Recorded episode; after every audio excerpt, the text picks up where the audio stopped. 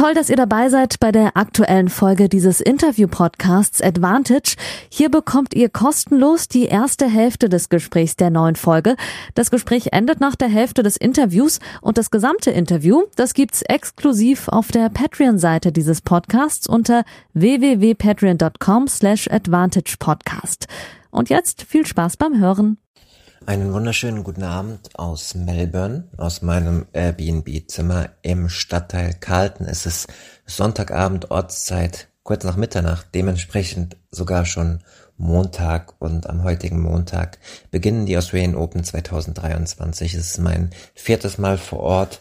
Äh, die, die mich länger verfolgen, wissen das. Mein viertes Mal vor Ort, schon ein paar Mal auch on remote wegen der Pandemie und äh, ich freue mich hier zu sein. Und wie angekündigt gibt es jeden Tag einen Podcast, einen kürzeren Podcast mit Updates aus Melbourne. Das ist natürlich nicht meine Hauptaufgabe, die Podcastarbeit, sondern ich bin hier, ihr wisst das, als freier Journalist akkreditiert für die ARD, mache TV-Interviews, aber meine Herkunft und mein Schwerpunkt waren, sind und werden immer bleiben Texte, das wisst ihr auch hier unter anderem für die FAZ, die ich neu habe, ins Portfolio dazu genommen. Die ähm, ganz tolle Kollegin Doris Henkel ist im Ruhestand und von ihr habe ich das übernommen, unter anderem die FAZ, erstmals auch der Tagesspiegel, Zeit Online und äh, die digitalen Medien, der Sportschau natürlich, sportschau.de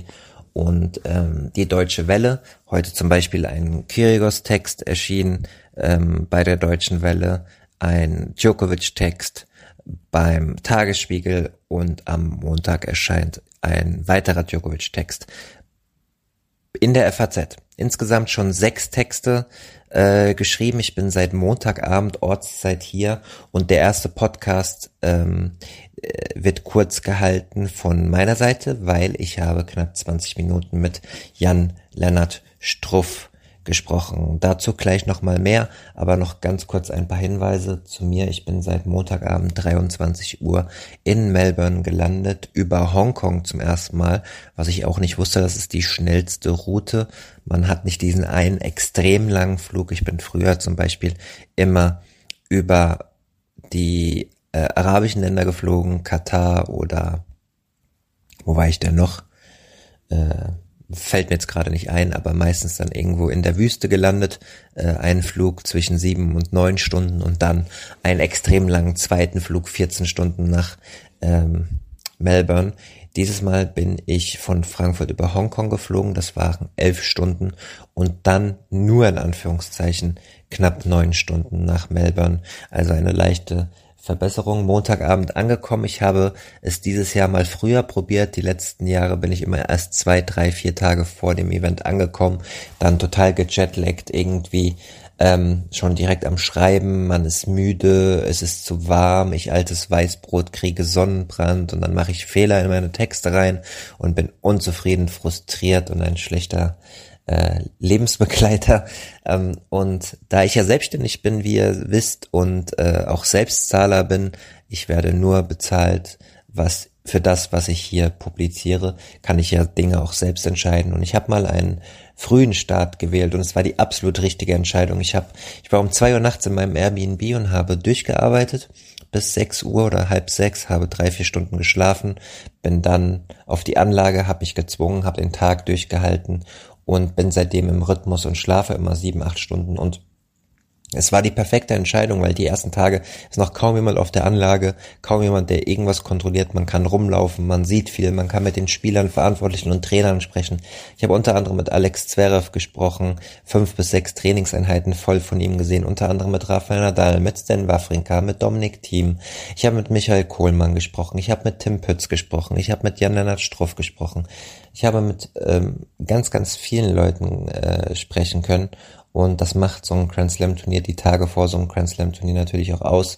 Ähm, habe viele Pressekonferenzen am Medientag besucht und hatte das Privileg mit den Medien, mit denen ich zusammenarbeite, schon vor der Ankunft zu wissen, welches Thema ich zuerst bearbeite. Und die letzten Tage bin ich dann diese sechs Themen angegangen und der Nachteil dieser frühen Ankunft ist, wenn man dann hart arbeitet, nach sechs Tagen fühlt man sich schon so, als wäre irgendwie Achtelfinale, aber das Turnier geht morgen erst los. Aber ähm, das werde ich auch überstehen, ähm, auch mit eurer Unterstützung. Vielen Dank ähm, für euch alle, die ihr Patreons seid und äh, ich hatte es ja angekündigt, äh, wenn ihr das 5-Euro-Paket bucht, bekommt ihr ab sofort, ab heute jeden Tag einen kurzen Update-Podcast aus Melbourne mit Erkenntnissen. Ähm, wenn ihr ganz viel zur Auslosung etc. wissen wollt, äh, ihr wisst das, empfehle ich auch nochmal den Podcast des Kollegen Andreas Thies, der ein äh, Auslosungspodcast gemacht hat bei Chip und Charge. Ich werde mich eher so ein bisschen auf die journalistischen Dinge konzentrieren, also auf meine journalistischen Dinge. Nicht, dass Andreas nicht journalistisch ist, bevor da Missverständnisse entstehen. Ganz im Gegenteil. Aber ich werde mich so ein bisschen auf, auf, auf meinen subjektiven Fokus und meine Arbeit als freier Journalist konzentrieren mit ausgewählten Inhalten. Heute ist es das Interview mit Jan-Lennart Struff. Ganz kurz aber nochmal, morgen geht das Turnier los. Zverev und Struff spielen erst am Dienstagmorgen unter anderem der Tag der deutschen Damen, Jule Niemeyer und Eva Liss unter anderem im Einsatz. Darüber werde ich auch für die FAZ berichten. Das ist etwas übrigens ein Privileg, das ich jetzt habe. Die FAZ bucht mich jeden Tag und ich kann einfach auch mal normal über Tennis berichten, was total erfrischend und gut ist. Ich muss nicht irgendwie immer ein Thema finden, was über die Agenturen hinausgeht, um Geld zu verdienen und ja, da freue ich mich sehr. Getroffen habe ich bereits gestern am Samstag Jan-Lennart Struff, der die Quali überstanden hat, äh, sehr souverän da durchgereicht ist, äh, wieder in bestechender Form, anders als über weite Teile ähm, von 2022, ein zu großen Teilen solchen Jahr. Darüber haben wir geredet. Es geht auch wieder in die Tiefe, was mentale Gesundheit auch angeht und Schwierigkeiten auf der Tennistour.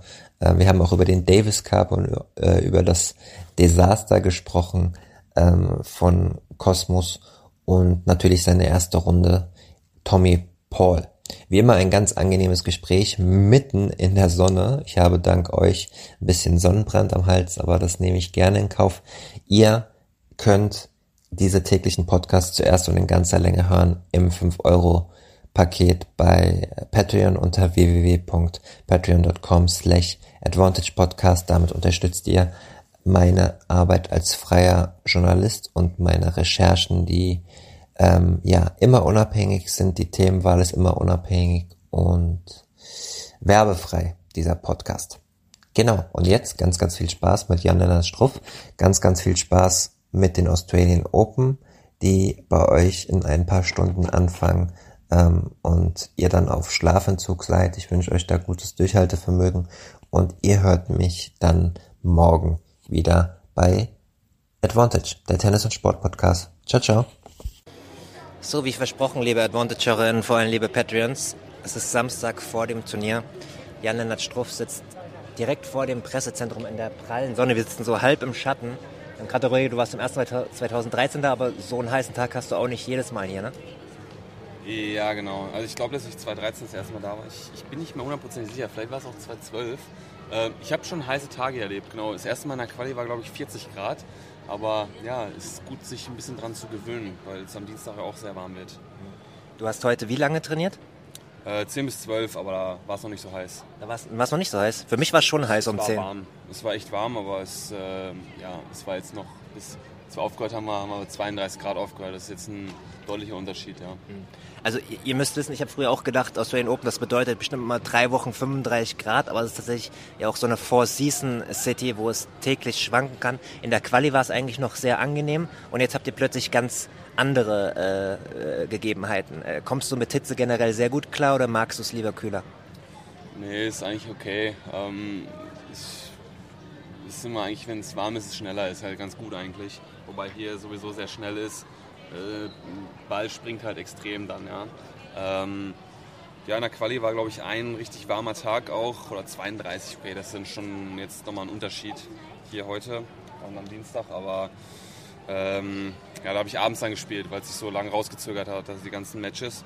Aber ich war jetzt beispielsweise in, also Melbourne wechselt das Wetter ja sowieso sehr schnell, ja. kann auch mal sehr windig sein, kann an einem Tag da mal 17 oder 20 Grad sein, am einen 40. Also hier ist echt sehr wechselhaft. Aber in Canberra war ich letzte Woche, da war es 15 Grad, da ist mein Trainer mit Mütze da gefühlt. Also das war Wahnsinn. Was machst du denn äh, vor dem Training und vor dem Match, um vorbereitet zu sein? Wie viel Liter Wasser zum Beispiel trinkst du vorher? Ja, ich fange am Vorabend halt schon an. Ja. Muss halt alles ins System rein.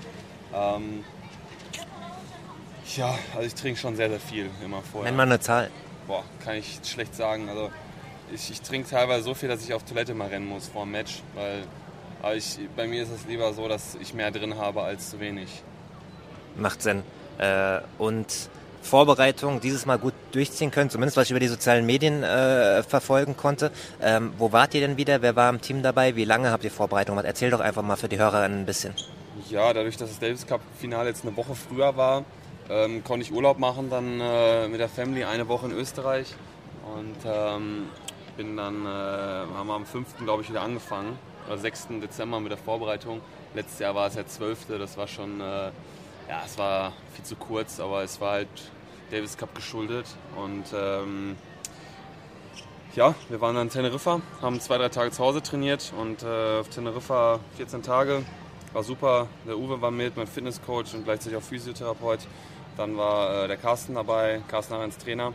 Ähm, der Henry Squire, der bei uns jetzt auch mit trainiert. Ähm, und ja, die ganzen Leute vom Günther Bresnik waren, äh, waren auch da, die sonst auch immer in Teneriffa trainieren.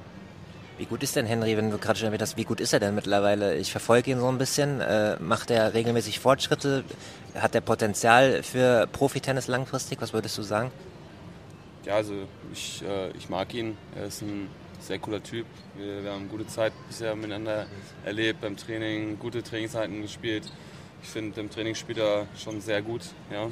Ähm, ich denke, er wird es jetzt auch in den nächsten Monaten, weil er so viel arbeitet, auch gut auf den Platz kriegen. Bin ich ziemlich sicher, dass er es, ähm, dass er es packen kann nach oben. Ähm, ich finde, es ist ein sehr bodenständiger Junge.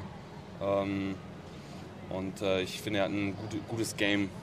Ich finde, er hat ein gutes Spiel und ähm, ich mag ihn und ich finde ihn gut und äh, ich traue ihm in einer Zukunft schon einiges nach vorne zu, auf jeden Fall. Man weiß natürlich nie, wie weit der Weg oder wo der Weg einen hinführt. Das, das weiß man halt selten. Aber ähm, ich finde, er macht seine Arbeit gut, er steckt sehr, sehr viel Energie rein und deswegen denke ich, wird das belohnt werden. Ohne dich jetzt zu viel zu loben, aber du bist in meiner Meinung nach zumindest ganz schön durch die Qualifikation gecruised.